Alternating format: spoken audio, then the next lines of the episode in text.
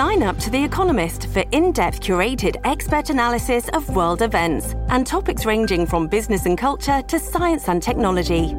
You'll get the weekly digital edition, online only articles, curated newsletters on politics, the markets, science, culture, and China, and full access to The Economist Podcast Plus.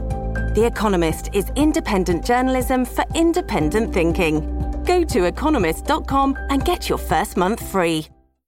I was watching, by the way, uh, or reading in the paper, I guess it was today, that uh, they've broken it down, a graphic depiction of where heavy marijuana use happens, you know, by postal code. And it's uh, right here in the heart of downtown Toronto and the annex and Liberty Village. Go figure.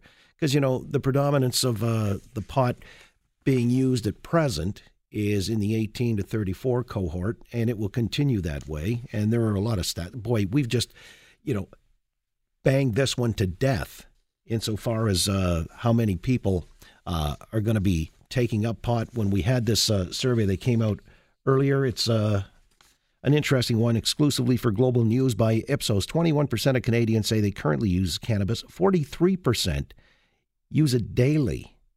Another 29% say they partake once a week or more. And so, in the ongoing uh, cavalcade of topics dealing with pot uh, coming up to Wednesday's legalization, there's still another element we haven't addressed, and that's oral hygiene. But now we're going to do it. Joining me on the line is the president of the Ontario Dental Association, Dr. David Stevenson. Dr. Stevenson, good to have you on the Oakley Show. Good afternoon. Good afternoon, John. It's a pleasure to be here. It's a pleasure to speak with you. Well, I appreciate you coming on because uh, heretofore we've not addressed it from the perspective of the dentistry uh, industry or oral hygiene. Everybody's just kind of assuming legalities and, uh, you know, it's kind of uh, the intoxication and therein thereof. But tell me about oral hygiene and how will that be impacted by, uh, let's say, marijuana use if it's increasing or it's just continuing unabated? Uh, what happens? Well, with uh, when you're talking about marijuana use, we'll first talk about smoking marijuana. And as you mentioned at the beginning of the show, yes, it, it probably will increase. And with the legalization, uh, dentists just want patient they want their patients to be able to feel free to talk to them about it because it's important they get the right information. But smoking marijuana is very similar to smoking uh, in a sense the consequences on your mouth uh, come a lot from the smoke itself. There are some consequences that come from the drug, but essentially, when you think about what smoking does to your mouth. It dries your mouth out. It can it can uh, make you, more susceptible to infections from a dental perspective, uh, infections relating to gum disease, to tooth decay. Uh, you know, it can stain your teeth. It can, uh, you know, the effect on your lungs from smoking marijuana. Again, you're talking about smoking. So it's not just a matter of the marijuana itself, it's how it's consumed. So smoking can be very detrimental to your oral health. And there's even uh, the most severe cases where smoking, as we know, can increase uh, some oral cancers and, and respiratory cancers as well. So you can't separate the smoke from the marijuana when you're smoking marijuana. You know, it's interesting. A while back when I was at the dentist, uh, I remember there was somebody else who was in another uh, room and he was being examined, and the preliminary stages showed he had oral cancers and uh, the hygienist said, I can't work on you. I'm sorry. Uh, we'll have to address this first. And I thought, boy, I didn't know that there were incidents of oral cancer that maybe uh, happened that readily. What do you do in that case? Can you treat oral cancers, or uh, what does that mean? Oral cancers, there's a there's a lot of different types, and, and yes, you can. But the, the big important factor is to see see your dentist and dental professional on a regular basis to try and catch them when they when they're early uh, and uh, try and, and minimize the consequences. Uh, and as I say, with uh, smoking marijuana, we can we can possibly anticipate uh, an increase in the amount of smoking. So we can in, in, anticipate an increase in, in incidences of oral cancers if that does occur. But again, it is vital that you are monitored regularly by your dental health professional, and a dentist can can help you with this and also help you understand other consequences of marijuana use uh, on oral health. If I can just follow up though, how do you treat oral cancers? You you can treat oral cancers in many different ways, and again, it depends on what the type, what the cancer is. Uh, treating oral cancers can be ranging all the way from from treating it locally with just a surgical treatment, all the way up to uh, you know, starting from biopsy all the way to radiation. Oral cancer is very serious, very serious. Yeah, okay, because uh, I wasn't sure where it sort of uh, sits on the uh, various degrees of cancers, but uh, enough to say that uh, if untreated, it could cost you your life.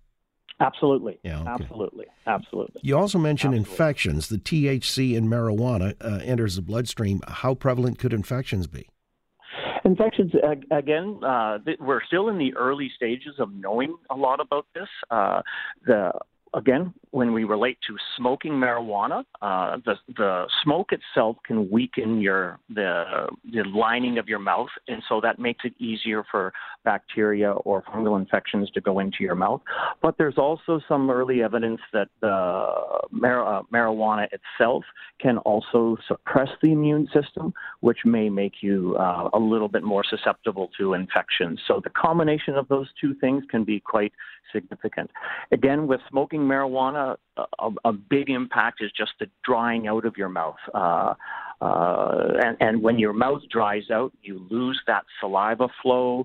Uh, and that saliva flow is very helpful in helping you uh, prevent infections by helping clean your mouth and, and fight bacteria.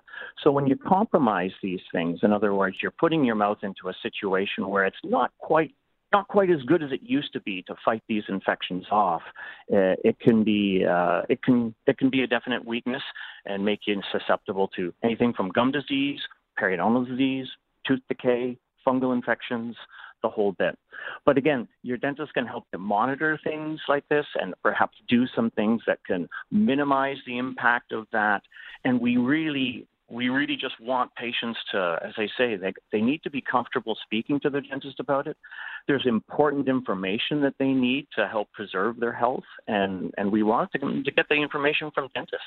So that would be good. Dr. Stevenson, are there degrees of toxicity? For example, uh, how does marijuana, say, smoking a marijuana joint relate to somebody who smokes cigars instead or unfiltered cigarettes?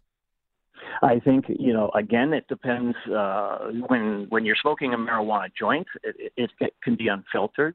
The tar and aspects of the smoke itself, it can be it can be very detrimental. There's a frequency involved, how often you do it, uh, to the extent that you do it. So it's uh, you know I, it's very difficult to it's difficult to relate one smoke from the other. And on top of this, John, you know, individuals that tend to smoke marijuana, they may be uh, utilizing other factors as well. Uh, they may also smoke cigarettes on a regular basis. Uh, they may smoke cigars, as you said. They could also consume alcohol. So there's multiple different factors to, for me to try and pin it out and say to try and rank one smoke over the other. I, I don't want to do that. I, I think it's just fair to say that smoking, anytime you smoke something, it's not that it's not good for your oral health at all. Again, Dr. David Stevenson is a president of the Ontario Dental Association. We're just anticipating the legalization of marijuana, and if in fact there's a spike in usage, uh, there's also the matter of dental hygiene that comes into play. You know, you talked about staining earlier, bacteria, and uh, tell me if I'm wrong here, but there's a risk that that could get into the bloodstream, and this is why at least my hygienist is insisting I come in three times a year, you know, every four months for the cleaning, so that you know you don't have that staining or anything like that uh, that could get into the bloodstream. Is that correct? Yeah, it is correct. And and uh, John, everybody's an like all patients are different. Uh, I, I, I wish uh, I wish all patients behaved like a textbook do, but they don't. And uh, you know, everybody, every patient comes with their own particular situation, their own uh, particular list of medications, their own particular history and their own particular treatment needs. And and it's it's not a, a straight cookie cutter formula as to what is needed.